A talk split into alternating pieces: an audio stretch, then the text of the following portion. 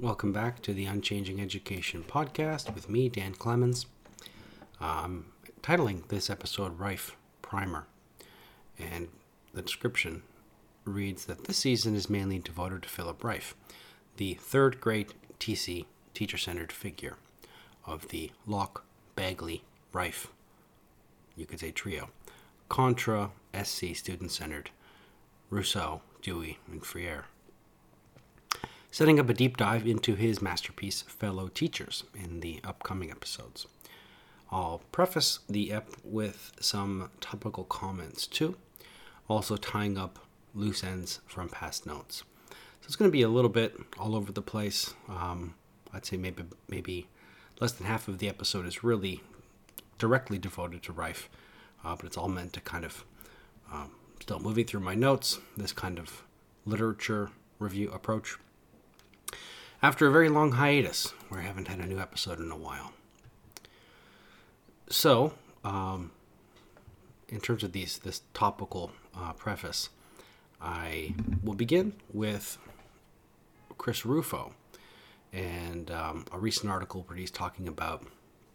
Well, he's certainly been interested in the long march through the institutions, and in this most recent article, he starts talking about and thinking about countermeasures. Countermeasures that are um, a strategy for reversing the long march through the institutions. And adding that it is something that has never been done before institutional recapture. He says if we are successful, the effort can serve as a model for other states moving from um, Florida elsewhere. But this idea of countermeasures and reversing and uh, recapturing, um, this is, in a sense is precisely what I mean by unchanging education. He then talks about um, a more, I mean, he indicates what we really need is a, a more heterogeneous, um, you know, approach in education, where he talks about the universities and I would argue K to 12 as well, is becoming um, homogenous, a homogenous DEI, diversity, equity, and inclusion morass. And so, certainly, uh, we want less homogeneity and more heterogeneity. Um, that this um, homogenous morass is certainly undesirable. And he, he, uses this term barbarians, which is interesting. Uh, it is a it's a term that Philip Rieff um, is interested in as well, and um, but he refers to um, Daniel Boorstin in 1968. Um, so, just reading from the Rufo article where he quotes uh, Boorstin the new barbarians who rejected the ideals of the American founding and sought to tear down society. We must not be deceived by our own hypersensitive liberal consciences, nor by the familiar, respected labels under which the new barbarians like to travel. Boorstin wrote If American civilization is to survive, if we are to resist and defeat the new barbarism, we must see it for what it is. So, this certainly indicates a need to defend society and civilization from those with no appreciation of or for history in operating on or with a destructive ethos under the guise of creativity, imagining that destroying the status quo necessarily ushers in utopia. So he continues um, with talking about basically college level policy changes um, for this reinvention. So he's using another term here. So we've got reinvention, um, kind of a, a, countering the homogenous morass. Um, implying heterogeneity, reinvention, recapture, reversing, countermeasures. I think this is a very productive line of thinking. So, reinvention. My proposals include redesigning the curriculum to align with the classical model. Um, so, we're seeing this term classical come up more and more in education. Um, and I suppose it's being seen as opposite of something like maybe progressive or maybe just woke. But I think that um, classical is very much akin to teacher centered. And I've implied, almost just kind of cashing in on the, the, the same letters, um, that teacher centered or TC um, can in some ways be understood as um, you know being related to traditional and conservative, uh, but perhaps also traditional and or classical uh, might do well um, just in terms of an association. Okay, abolishing the EI and uh, replacing it with equality, merit, and color blindness. And I'm seeing this from color blindness more and more. Um, I don't know if it's um, preferable to what I would think of which would be multiculturalism. Um, that seems to have been the precursor. In the same way that um, uh, that the self-esteem movement became SEL. Um, you know, I remember multiculturalism well before this sort of anti-racism move. Principles adopting the Kalven Statement on Institutional Neutrality, uh, which I, I, think um, I've seen the the uh, Heterodox Academy um, supporting this kind of idea of institutional neutrality. Um, again, getting the explicit radical politics out of education. Uh, restructuring the administration and academic departments, recruiting new faculty with expertise in the classical liberal arts tradition, and establishing a graduate school for training teachers in classical education. And this is one of the two ideas. Um, well, it's very close to one of my um, ideas that I would endorse in terms of what we can do to really, um, you know, reverse the trend, as um, as Rufo is obviously discussing here.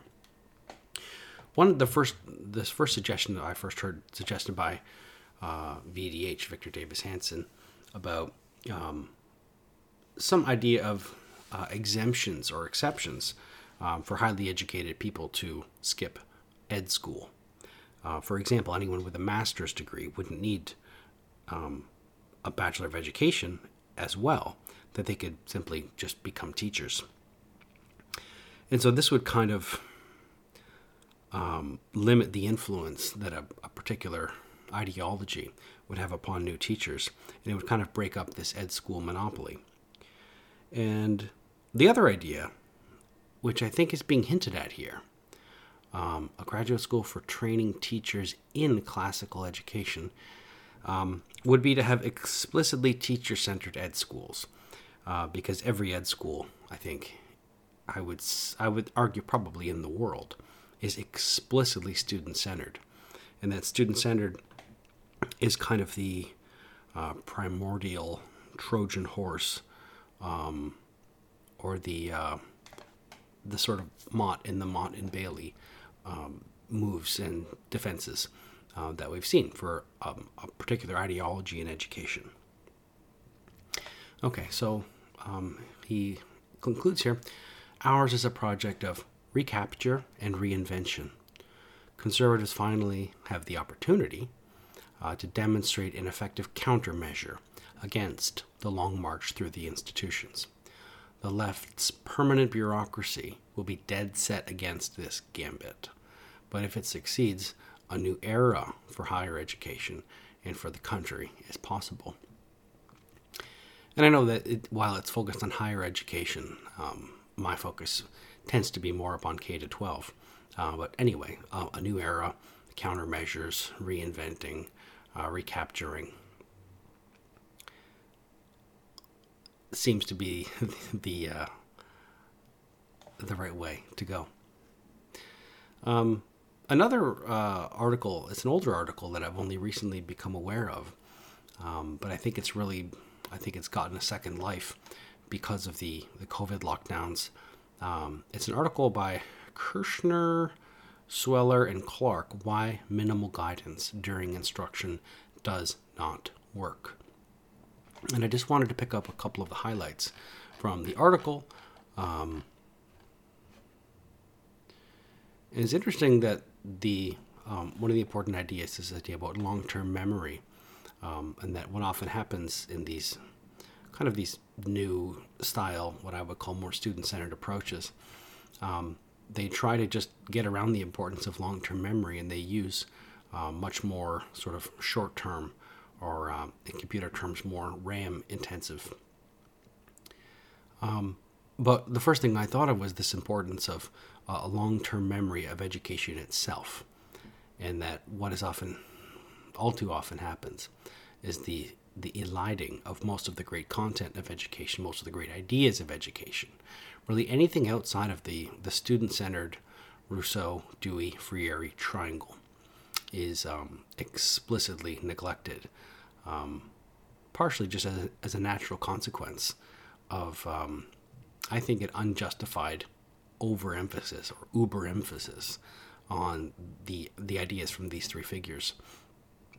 Now, Rousseau's obviously more of a background figure, but I don't think it's an overstatement to say that Dewey and Freire have dominated an entire century of, um, of pedagogy, of educational theory, and how that, uh, and it's basically taken 100 years to get from the, from the idea phase um, through pedagogy, through teacher training, and uh, through teaching itself. And that now, finally, after let's say 100 years, that these like we have the graduates of this like of of this kind of student centered uh, approach that these graduates are now uh, now walk among us as young adults. Um, so this uh, this importance of memory makes me think of a term used in a text I'll get to later, cryptomnesia. Cryptomnesia refers to remembering something that's been lost, some lost idea that's been forgotten, um, remembering or rediscovering it, but experiencing it as, as a discovery of new knowledge.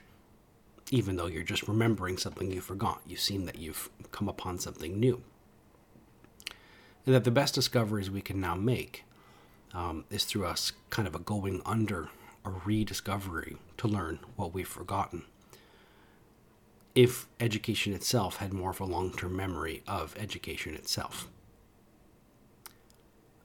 And again, but fortunately, we can avoid um, this this problem um, by falsely presenting um, all these important discoveries as new knowledge. We actually don't need. I mean, what I'm suggesting is the task. Um, you know, for example, that Rufo was talking about about recapture, reinvention, and a countermeasure, etc. Um, that it's all there in the teacher centered literature. Um, and so uh, all that all we need to do is just go back to what we already know uh, and to kind of to, to, to, rediscover a literature that's been lost is uh, really central to my project here. Okay. So long-term memory incorporates a massive knowledge based that is central to all of our cognitively based activities. And certainly, any whenever we're talking about knowledge based, um, we're certainly talking about TC, um, which is much more common than uh, an activities base or a skills base, as in SC, student centeredness. I've got some um, Chinese New Year fireworks going off just outside my window here. Uh, forgive the, the background noise problem solving, um, which is central to one instructional procedure advocating minimal guidance called inquiry based instruction. Places a huge burden on working memory. Working short term RAM, as I said, working memory. The onus should be surely uh, on those who support inquiry based instruction to explain how a procedure circumvents the well known limits of working memory when dealing with novel information. Um, so, since it's this new thing of inquiry and de emphasizing a base of knowledge, that the onus is on them, on the new, the reformers, the sort of student centered progressives, however you want to phrase it.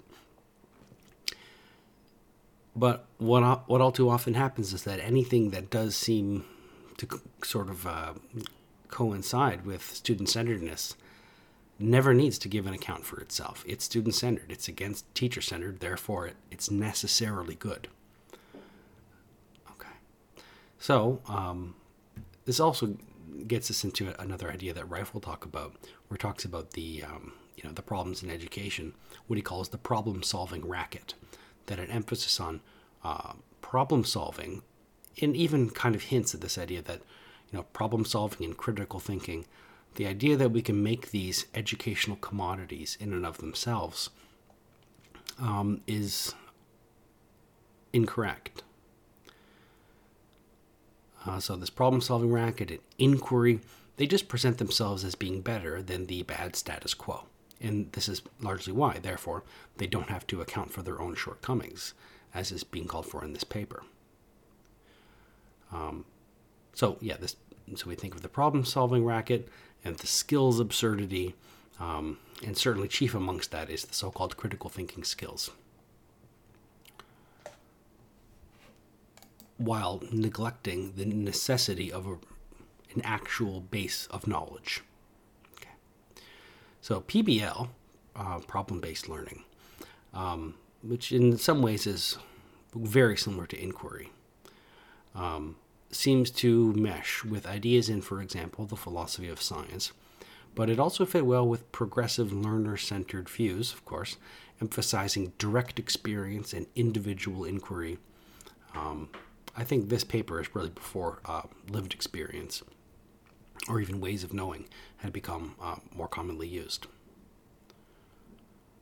Uh, why, he asked, should educators look further than the traditional inductivist and empiricist explanation? Why isn't asked because of a too confident false consensus that educators look further than the traditional because it's dually bad. All right, the status quo, uh, which is ostensibly teacher centered, is normatively bad be- because it sort of does some sort of harm, and it's descriptively bad because it's dull. That it's harmful and dull, and it's harmful because it's dull, and it's dull because it's harmful. And there's just this sense, um, even using this term of um, meaningful. We're going to see this this word is being used um, that that all these reforms they get you know labeled as well you know as more meaningful, right? And it again creates this this kind of strawman that uh, traditional or conventional is meaningless, um, and that solving problems is meaningful and skills are meaningful. And it um, it skirts it doesn't directly say well you know like knowledge is not meaningful. Knowledge is meaningless. But th- there is, I think, this kind of attitude is implicit here and in student centeredness. Um, okay. So PBL, problem centered education, is uh, ostensibly superior to conventional education. Students taught problem solving skills, in particular, through the use of the hypothetico deductive method and given problems to practice those skills they learn in a more meaningful way. It is assumed that because students are exposed to problems from the beginning, they have more opportunity to practice these skills, and by explicitly applying the hypothetico deductive method, they learn to analyze problems and search for explanations, improving their comprehension.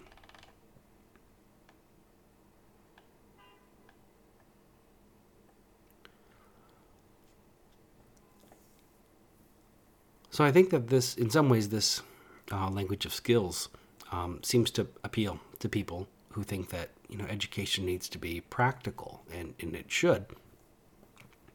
And I, I think um, there's a, a, commentary that's been made on this that I think is that really kind of brings this into relief um, from a blog. Um, so I'm going to go to kind of a commentary on this article by Colin Welch. Colin Welch of the Wheat from the Chaff blog. Um, interestingly, you know, in in, a, in, a, in the second post about the article, it says there's considerable disagreement over the efficacy of student-centered learning, despite its popularity with the Twitterati. He wrote, and also that one of the deepest tensions in modern educations is, but I actually I might argue was, between student-centered learning and teacher-centered learning. I'm almost kind of shocked to read this that people still think this is sort of a, a, a big open ongoing debate as if we haven't had a, a monopoly of student centered learning for 100 years. Um, but um, that's not to say that I, you know, completely disagree with what Welch is saying. I certainly appreciate his commentary here. It can also just be a product of my own personal experiences. Uh, he writes, I'm interested in exploring more about this topic, and today I will set the framework for my exploration. He's got a great paragraph here, which I think, um, you know, embodies the attitude that the PBL inquiry um, student centered crowd have explaining why it's uh, the conventional education is, you know, kind of meaningless. Okay, so he begins. The student centered or minimally guided approach is characterized as self paced and interactive and aims to replace lectures with active learning. It enables individual students to address their own learning interests and needs rather than memorize government mandated predetermined content. Again, this is at the heart of the straw man, which I've actually said is a more severe straw man. It's a hollow man. That all these kids do, they just sit and they get lectured at and they memorize, you know, unimportant stuff. Continuing. Government curricula is always in danger of obsolescence. Again, memorizing obsolete things um, in boring lectures. Indeed, the content relevant to a student's interests is constantly changing and growing, so students will have to continue learning new things throughout their life. In such a fluid environment, students need to seek solutions to problems without complete dependency upon an instructor and learn to reason on their own. From the student centered point of view, direct instruction by a teacher is, by definition, tedious, subordinating, and moribund. We might add again, meaningless. Okay, meaningless memorization, tedious, subordinating, moribund. Um, again, it's a straw or a hollow man in extreme bad faith, I would argue. Yet, I think this has basically become the mainstream view in education. Um, so all all that is really happening, and I think this is touched upon in the article, and something I've tried to talk about a lot, is that put this way, you don't have to make a case for how good what you want to do is, if you can just lambaste how bad the other thing is, right? This is analogous to something like um, political attack ads, right? I mean, vote for me because the other guy is, you know, evil or terrible or whatever, rather than actually giving a case. Um, and it's a it's a it's an effective political strategy.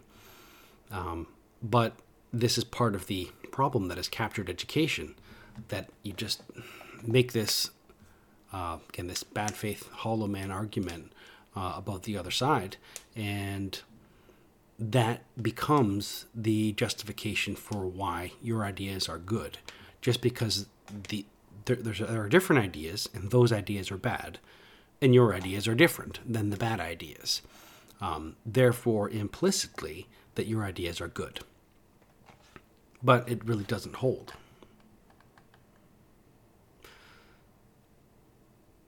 Uh, one thing, though, one of the great understatements I think from this uh, from this blog is that the teacher centered approach has fewer champions these days. Uh, I think this is an, an understatement.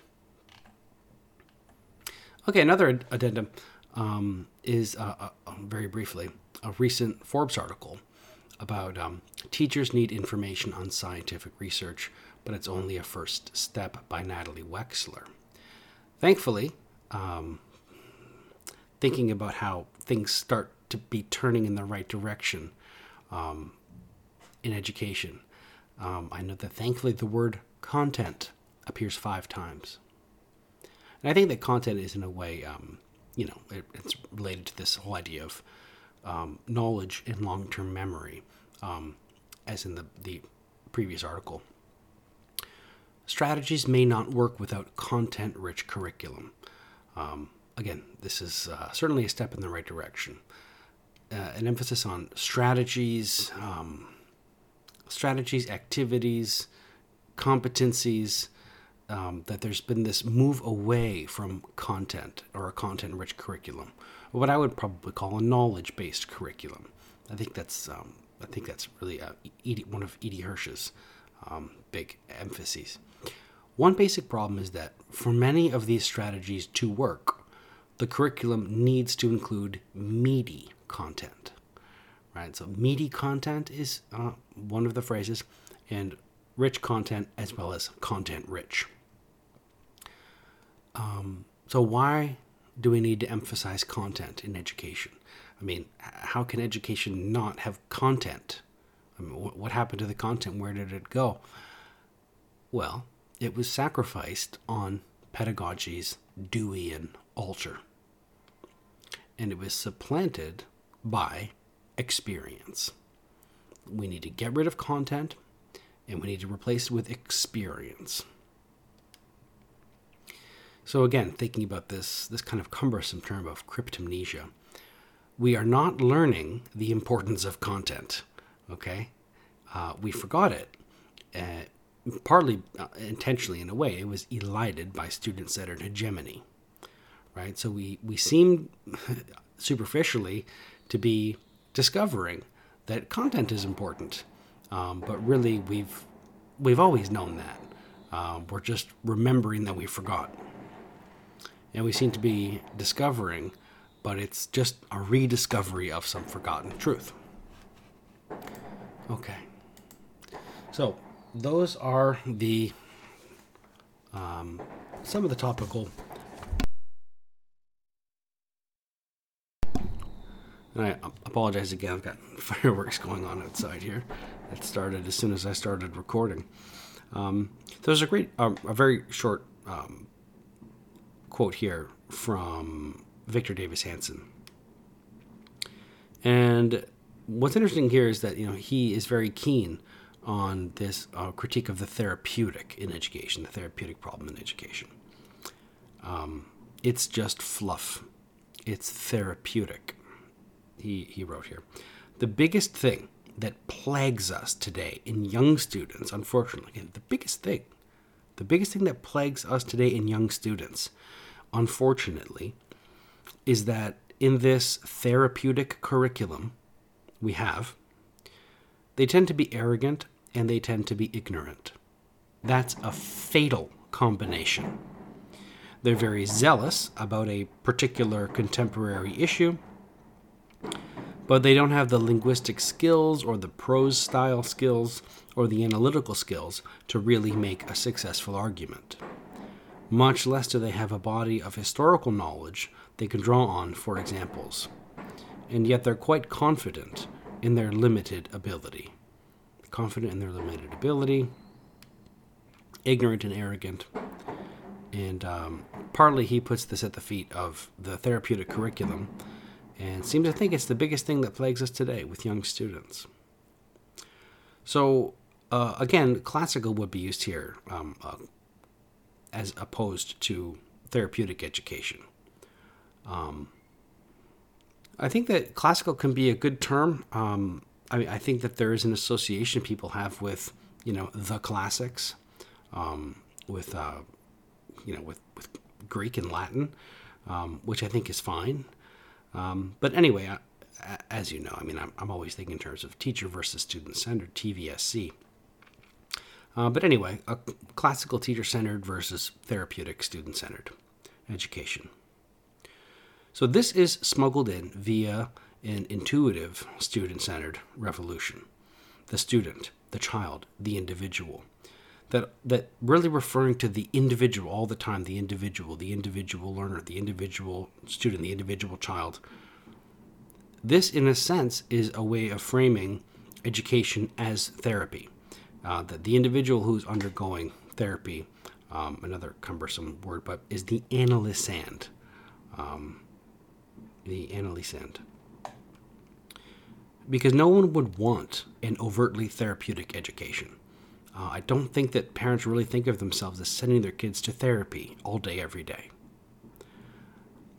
Everyone seems to agree that student centered is good, and so just use that phrase to bring in all the rest, right? Um, that there's this idea is that there's this completely new approach and that we're constantly reminded that educations are doing something new and that we need to change education.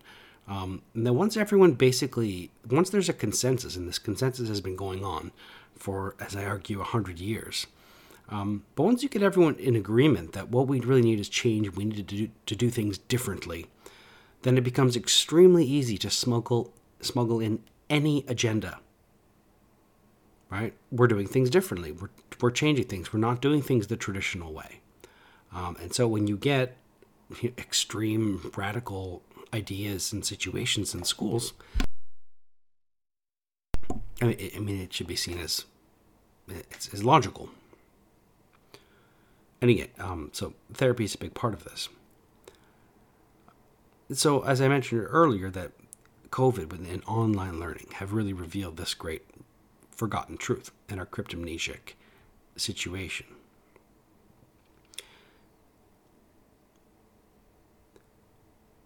So you can say that there's a kind of a, a broad private agenda under a, a pleasing title, and that's how we smuggle in any radical ideas or policy. And then this this Motte Bailey that you can always revert to, to whatever defense. Whatever extreme or radical thing that's being brought in under some kind of student centered guise um, you can always just say that it's student centered, right? It's 21st century. And again, it just completely sustains itself and props itself up through a hollow man about, um, you know, a, a, bad, mean, boring, teacher centered, um, you know, former model that we're just moving away from.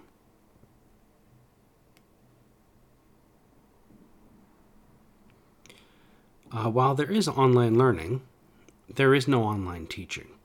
It's a myth.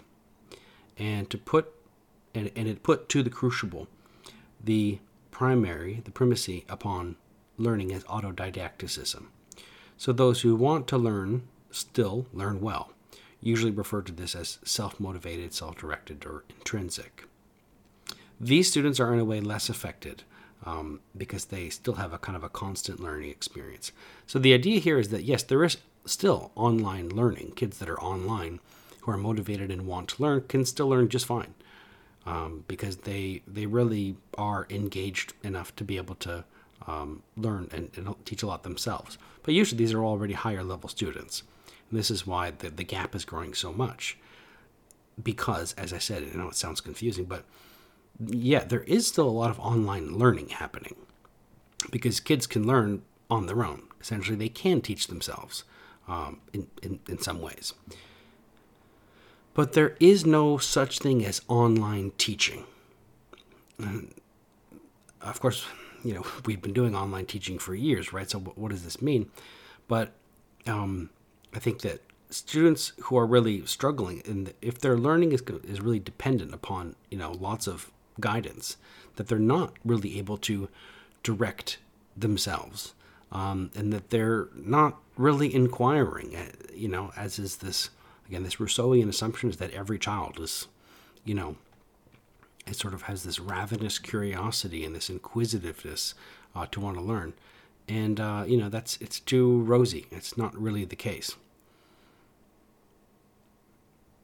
Anyway, at least it's sort of meant as a, as a kind of a hypothesis, um, or it's meant to stimulate um, thinking that there's no such thing as online teaching, but certainly there is online learning. Students who rely upon the extrinsic pressure inherent in teaching, but absent in learning, as it's been re- re- reinterpreted, as aforementioned autodidacticism or as student centered inquiry. No, the centrality of the teacher and teaching is perhaps the great lesson of this whole online COVID thing. The centrality of the teacher and teaching is the great lesson here.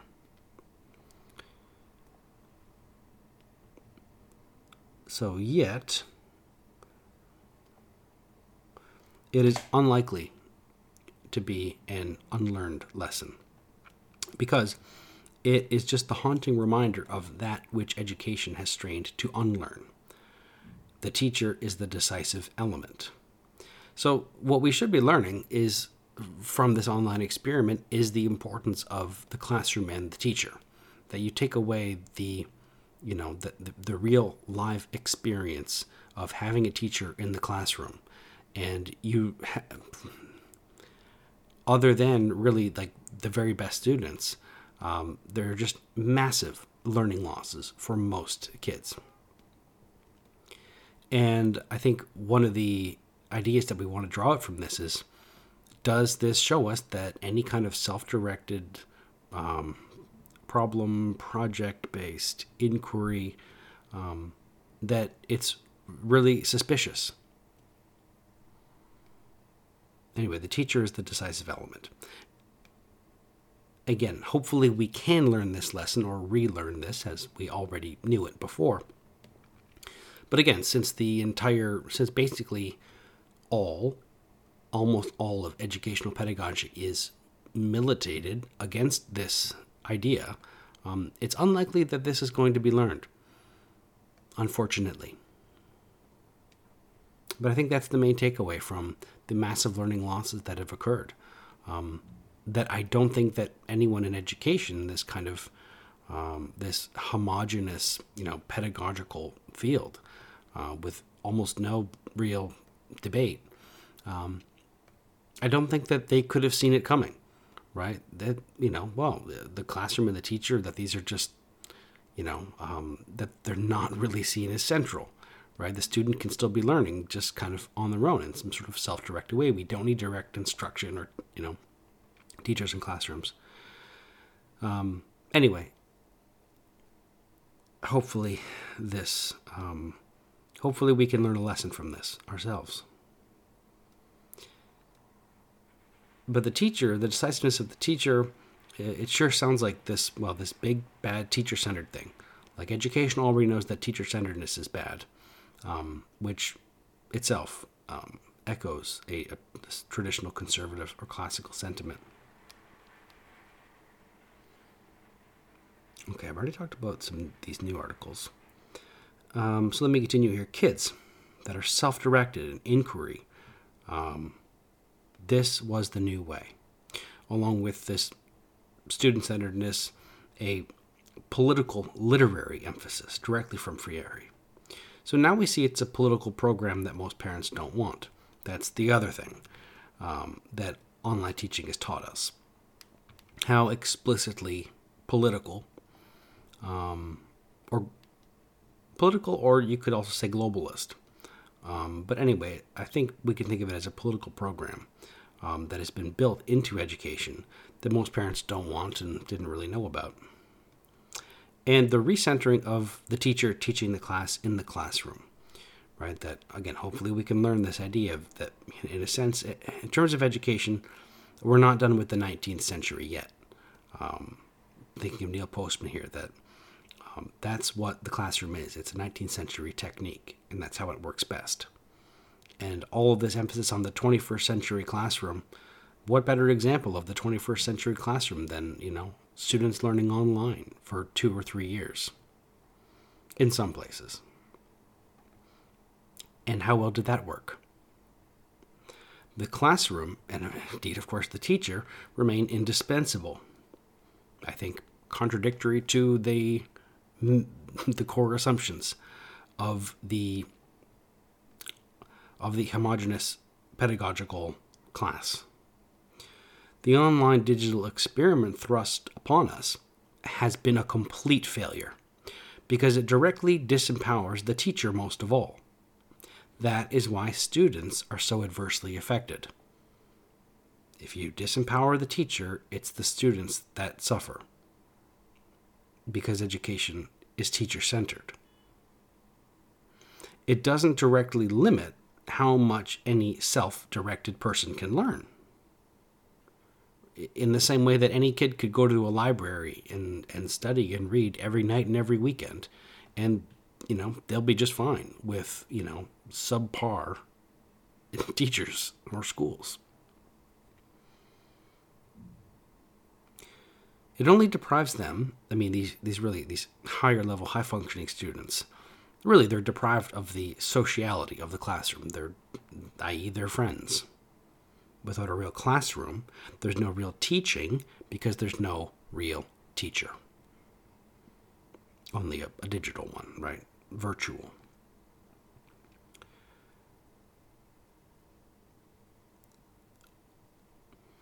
So, before I continue on, I should make this note about you know therapy and politics. That uh, certainly I think that these things are seen as very different. Um, this problem of therapeutic education and this problem of, of this highly um, white hot charged po- like political um, presence in education. But in some ways, there is a kind of an unholy alliance with therapy and politics. Um, we could think of it as um, a kind of a radical therapy as politics, or maybe even as a radical politics that's meant itself as a kind of a therapy for society. Um, but I think that I think we're aware of the political problem much more so than the therapeutic problem. Um, and I guess I'm suggesting we need to be, um, you know, alive to both of these problems, and yet also that they may just be two halves of the same problem. Anyway, back to online teaching, um, which I'm arguing doesn't exist, online learning. And so this should make abundantly clear to all that the primacy on a kind of a student centered learning emphasized over a teacher centered teaching is a failed, or at least a failing, hypothesis. Teacher centered teaching, student centered, child centered, learner centered. Uh, I mean, it's all well meaning, but I think it's misguided. And, but the most important thing is that it's misguiding. And when abundant evidence cannot contradict a theory, we know we are not in a rational or scientific modality, because a hypothesis, tested and floundering, must necessarily be open to change, otherwise, it's just propaganda. But theory, especially politically infused, has this fatal flaw of needing to double down on its failures to compensate failure with the bluster of ill certainty.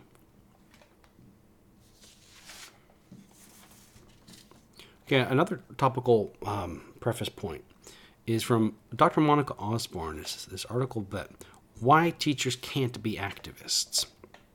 I think there's a lot of good points being made here. Um, but first, I want to point out that it seems that she's making the point that really she's saying teachers should not be or shouldn't be acting as as activists. Um, but actually, I mean, I would interpret it, you know, only slightly differently and actually take the title quite literally. That teachers literally cannot be activists in the sense that when you are in the establishment and you're wielding the institutional power in the kind of majority position, um, then this is not resistance. Right? This is not a minority position, right? So it would be a misnomer to call teachers activists in the sense that it, it most often is, um, because it's just compliance. It's a new ideological conformity, right? I mean, if the if the state is telling these teachers they need to act like activists, then that's just compliance um, that is sold and selling itself as activism. I mean, it's certainly it's easy to imagine teachers who um, you know who are sort of would do or say what they're told and they're afraid to speak out, and they would, you know, ostensibly they're they're activists, um, but it's almost like a, a kind of a, a, branding of like a, a capital A activism as a kind of a proper noun that doesn't have the spirit of activism at all. It's a kind of a bad faith branding, right? That you know our teachers need to be activists. I'm going to talk very briefly later. Um, there's an article in um, in an Ontario um, ETFO Voice. I think it's the the primary the, K to 12 newsletter about being a super rad gender warrior. And again, if this is the coming from the you know from the uh, like approved channels, um, you know if you basically if, if your employment and your good standing depends upon compliance, um, then it's not activism, right? Again, it's compliance.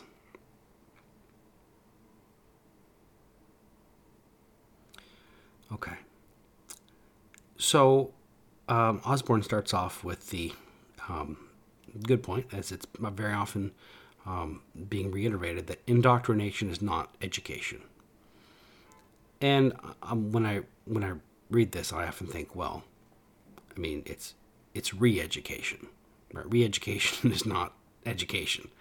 Uh, indoctrination re-education, uh, in a way, it's the same thing. But I want to preface this with the with a, an idea um, from Philip Rieff, and also perhaps made more popular by um, Dennis Miller, about inactivism. That what we really need is inactivism. Um, that activism is, in a sense, undesirable. And what does this mean? Inactivism to slow down the process of cultural decline, he says. They can become inactivists. They'll do less damage that way. Inactivism is the ticket. So maybe teachers can be activists in this Rieffian sense if they're speeding up the process of cultural decline. But better off in, in Rieff's, um, as Rieff might suggest, inactivism would be better because that slows down rather than speeds up cultural decline.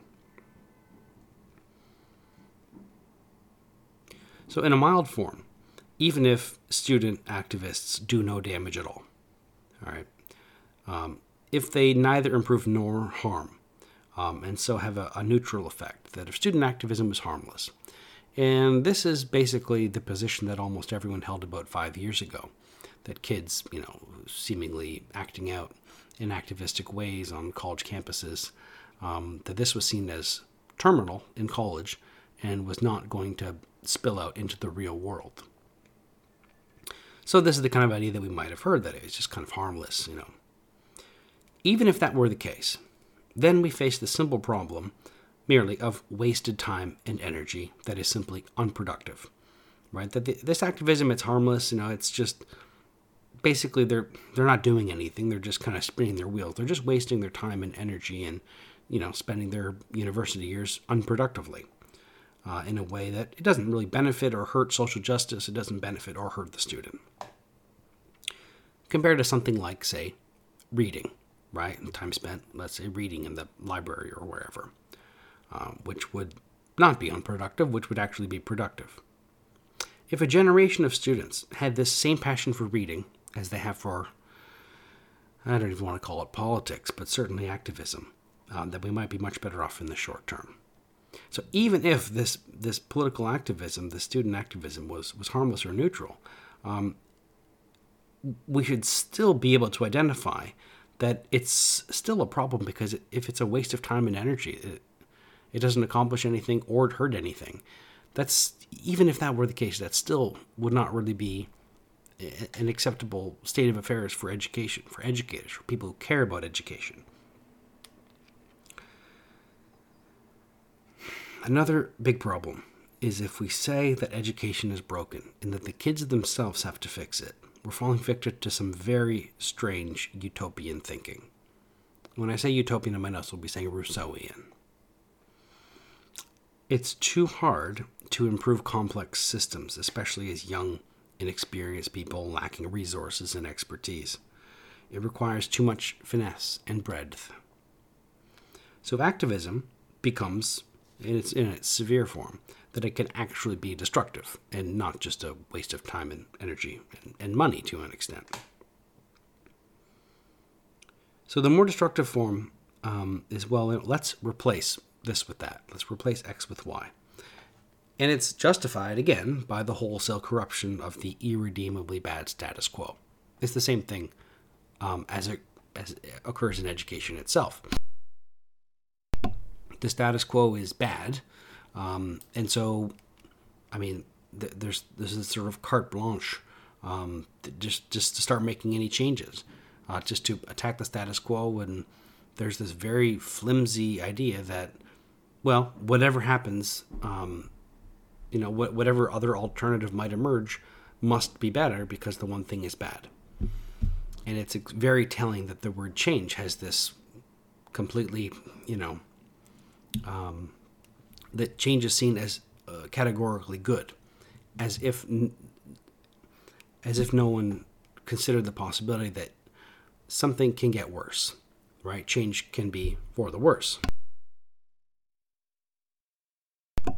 But this is perhaps an admission that the activist lacks the scope of understanding to improve a system in a specific or targeted way.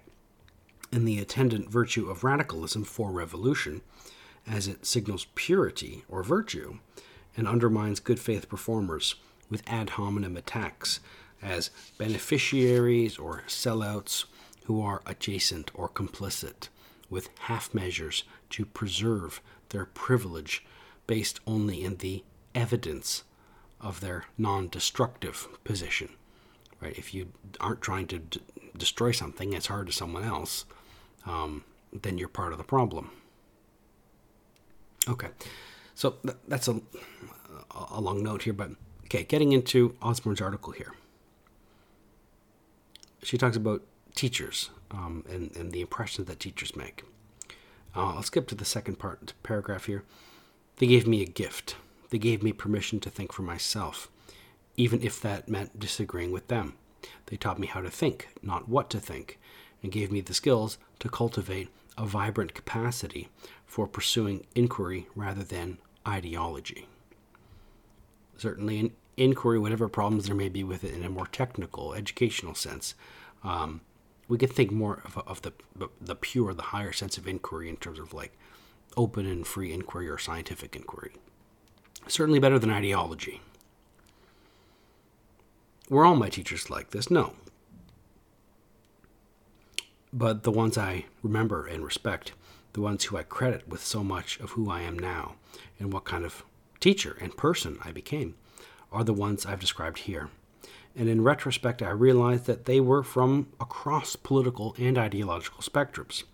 It didn't matter whether they were liberal or conservative, Democrat or Republican. I learned from all of them because they didn't impose anything on me.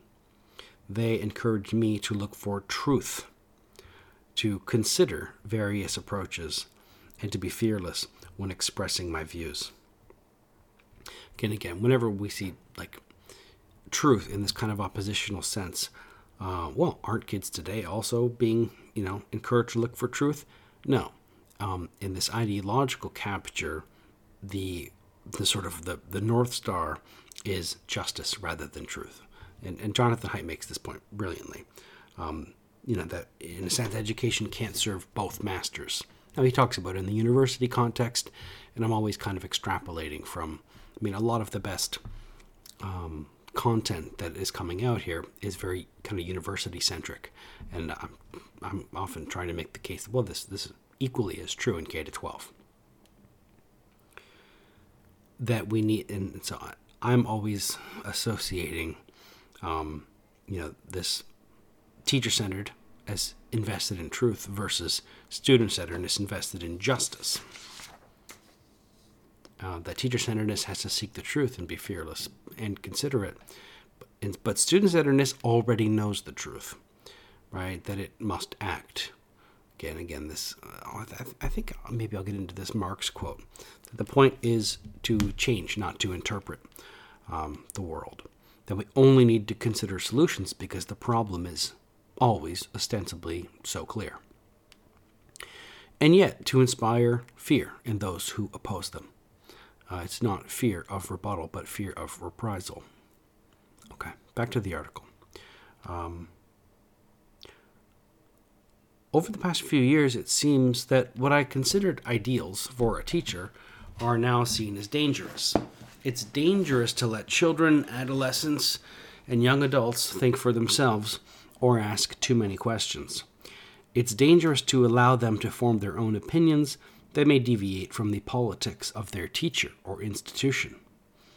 They should vote the same, feel the same about every issue, from how to fight racism to how to define a woman and the limits of abortion, and they should become activists in all segments of their lives. They should chant and adopt mantras that prove their allegiance to the political activism they are being taught. I mean, this is just a, a definition of indoctrination or re education. Um, so clearly, the position here is that teachers ought not to behave as activists because it's a kind of a, a corruption um, of this sort of ideal or spirit of education. But again, as I've noted, the title has a different meaning for me that's less moral or normative and, um, well, uh, more kind of formally logical, I suppose.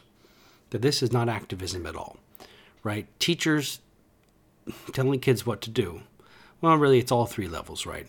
Um, that there's this sort of this higher, this theoretical level that this activism is good, and that is being pushed upon teachers, um, and teachers are pushing it upon kids, and you know we see most of the activism from the students or you know graduates themselves, um, but that's because the teachers are supposed to act like activists in this way, uh, because of pressure from uh, you know from on high, from above them, at more of a, an administrative level.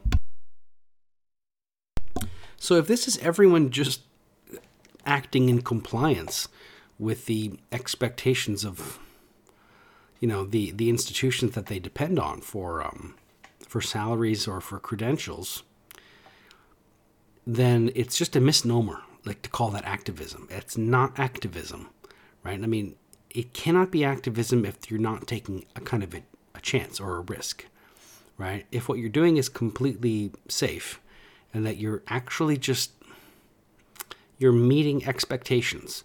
You're doing what is expected of you, um, along with everybody else. Um,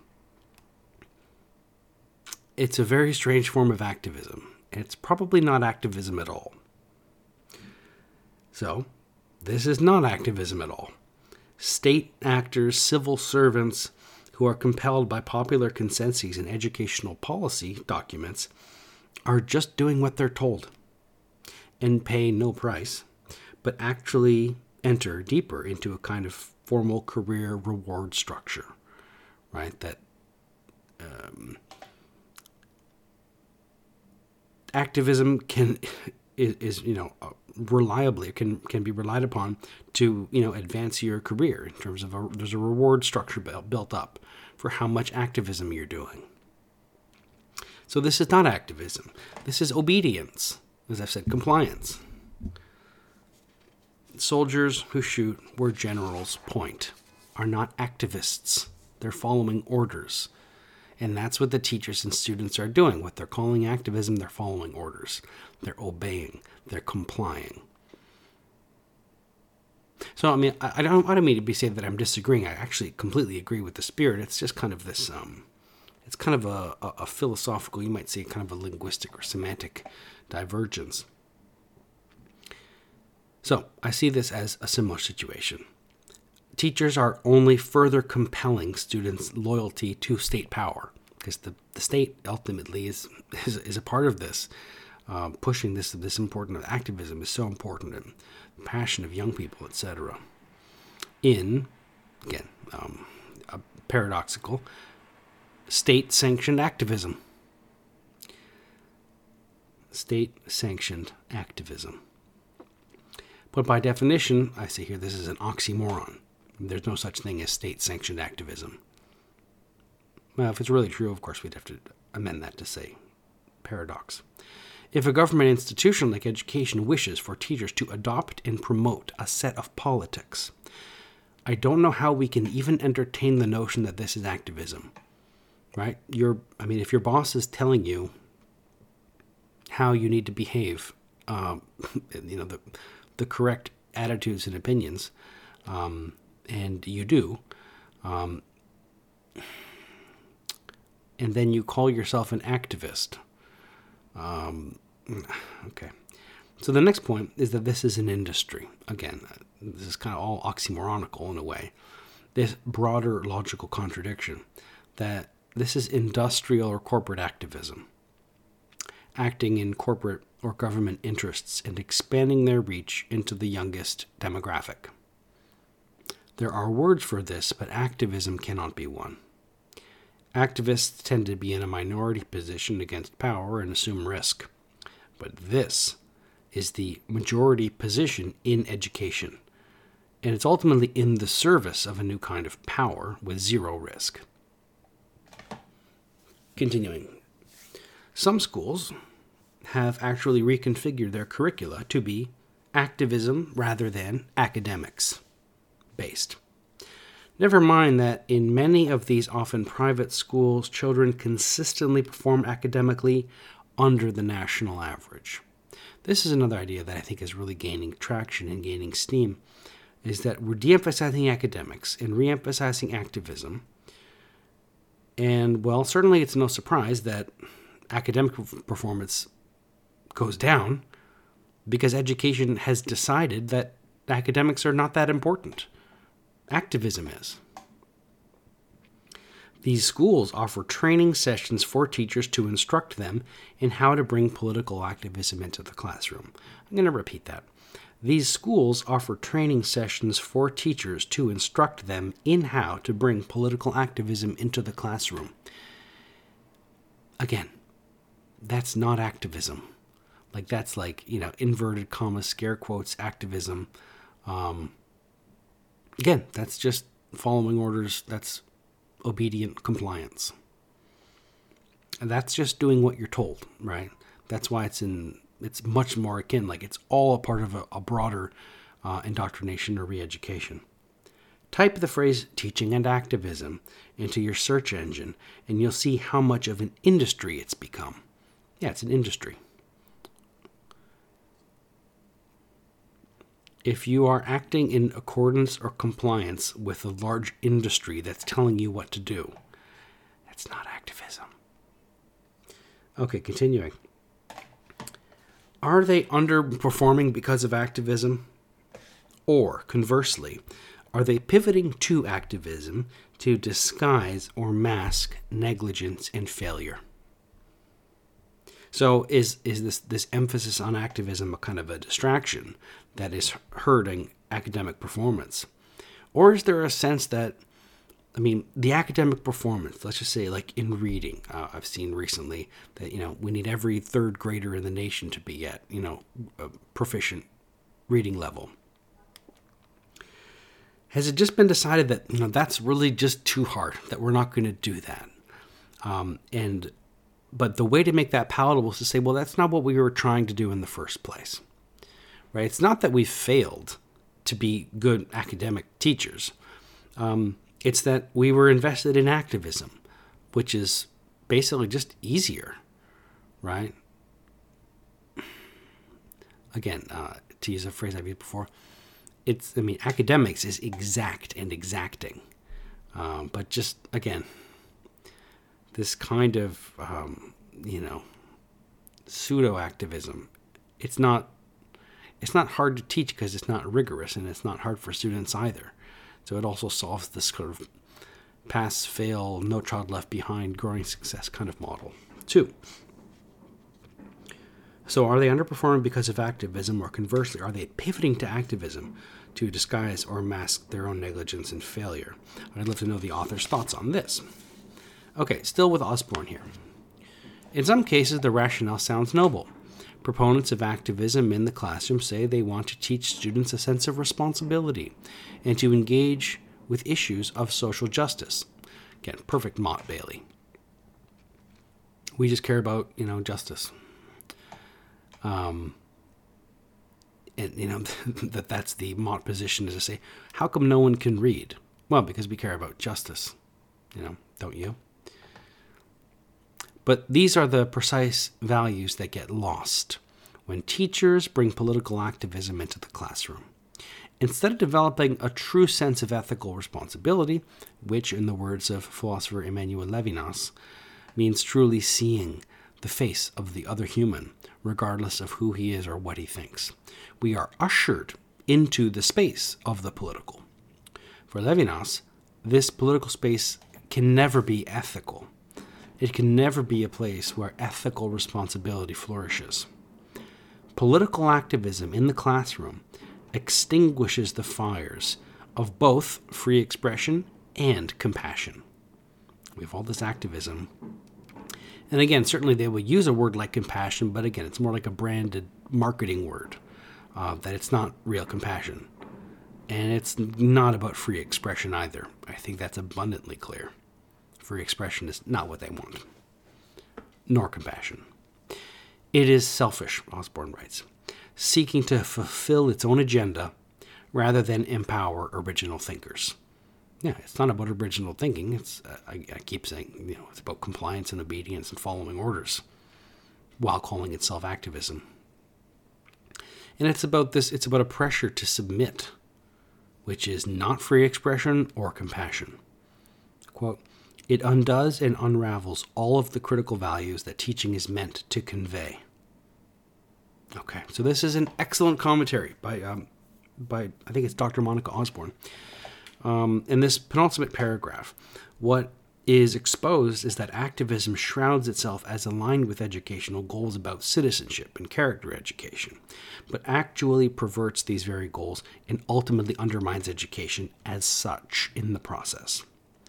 Activism is not sold on its own merits, but something that achieves other benefits. Right? It's not as activism for activism's sake. It's activism for justice. Justice being the telos here. But it actually degrades those capacities.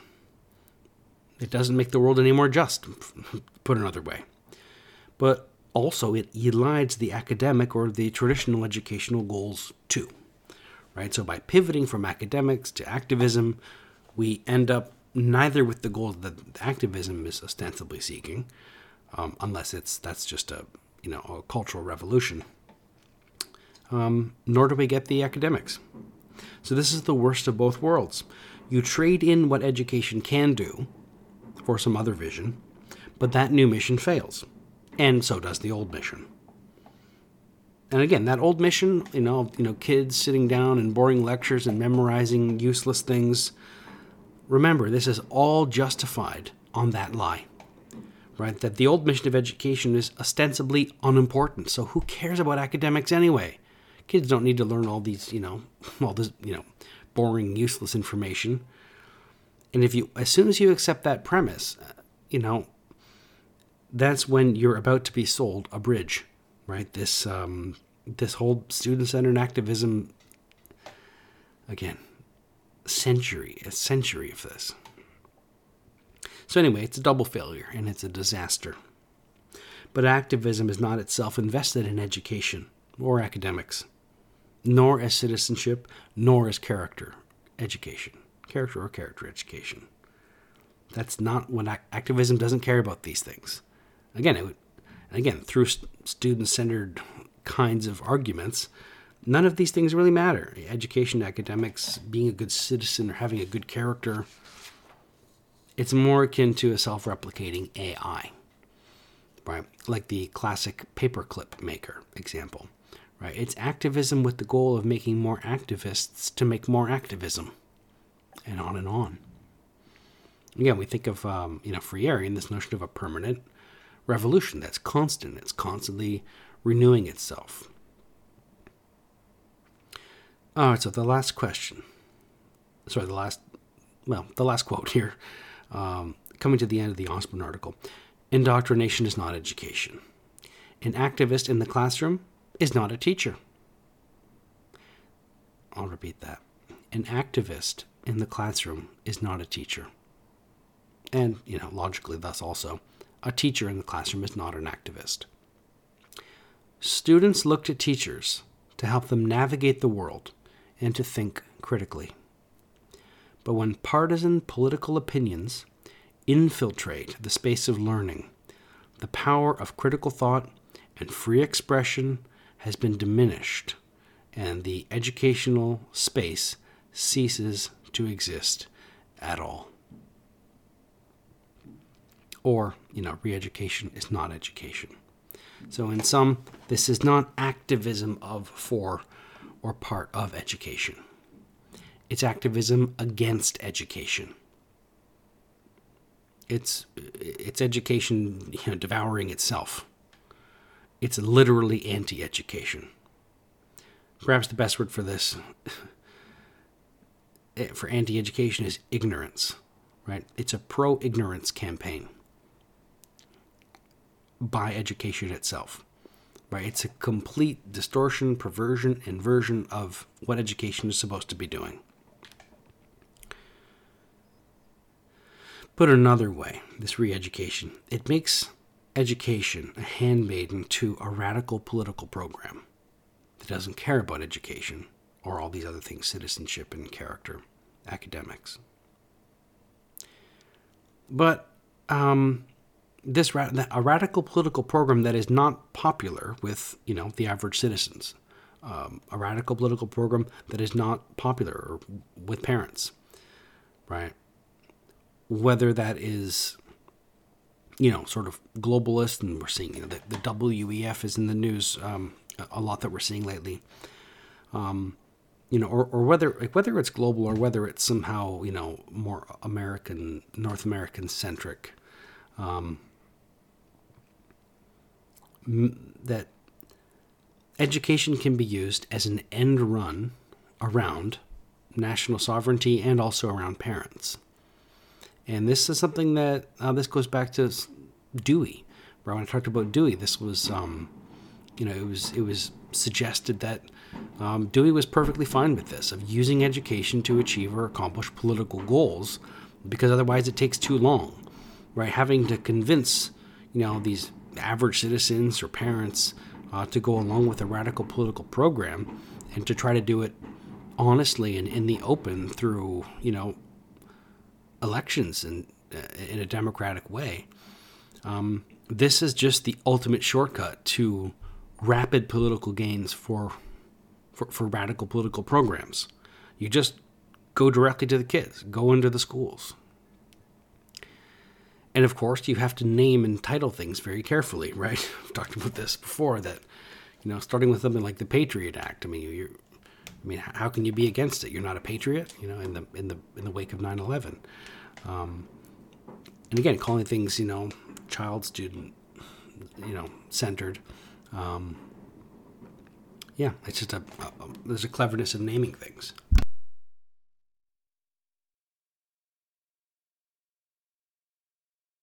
Okay. Okay, so I've got another article I want to talk about here. Um, another um, recent one. And it's about New York's war on meritocracy. It's by Wai Wah Chin. This is from City Journal. Um, And uh, it's just the conclusion here. Um, quote Excellence is under assault. Weak curricula, further dumbed down, grades inflated, gifted and talented programs hollowed out, and the number of charter schools capped, despite demonstrated excellence.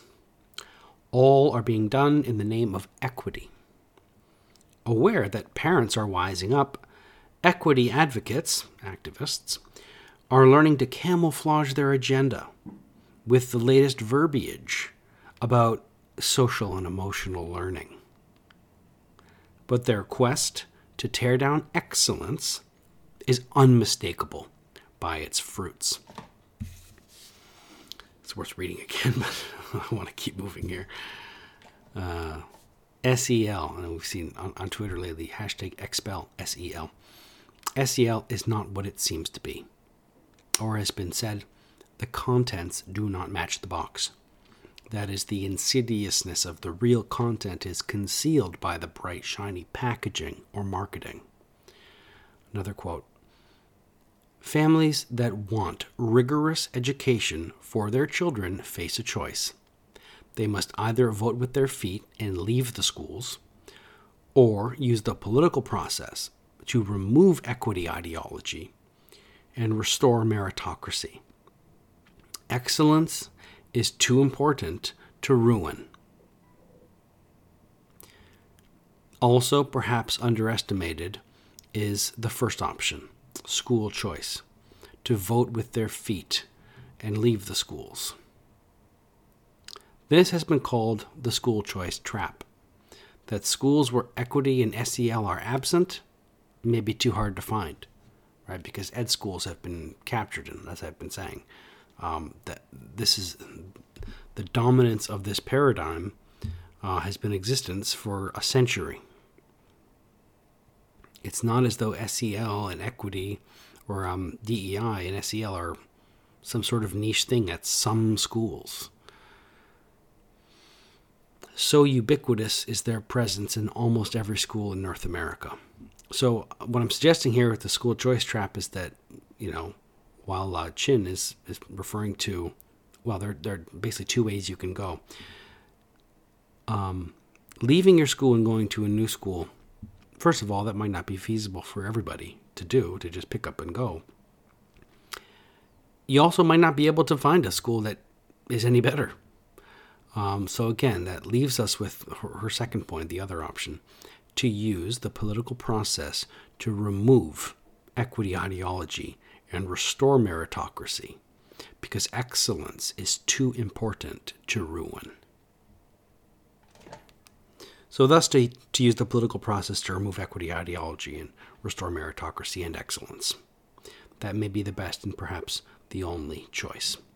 And again, this is exactly what Rufo was saying to kind of come full circle here. Okay, well, I've got a lot more to say, uh, but I'm going to um, pause and take a break, and then I'll, I'll break this up into smaller episodes. Um, so, stopping here. Thank you for listening.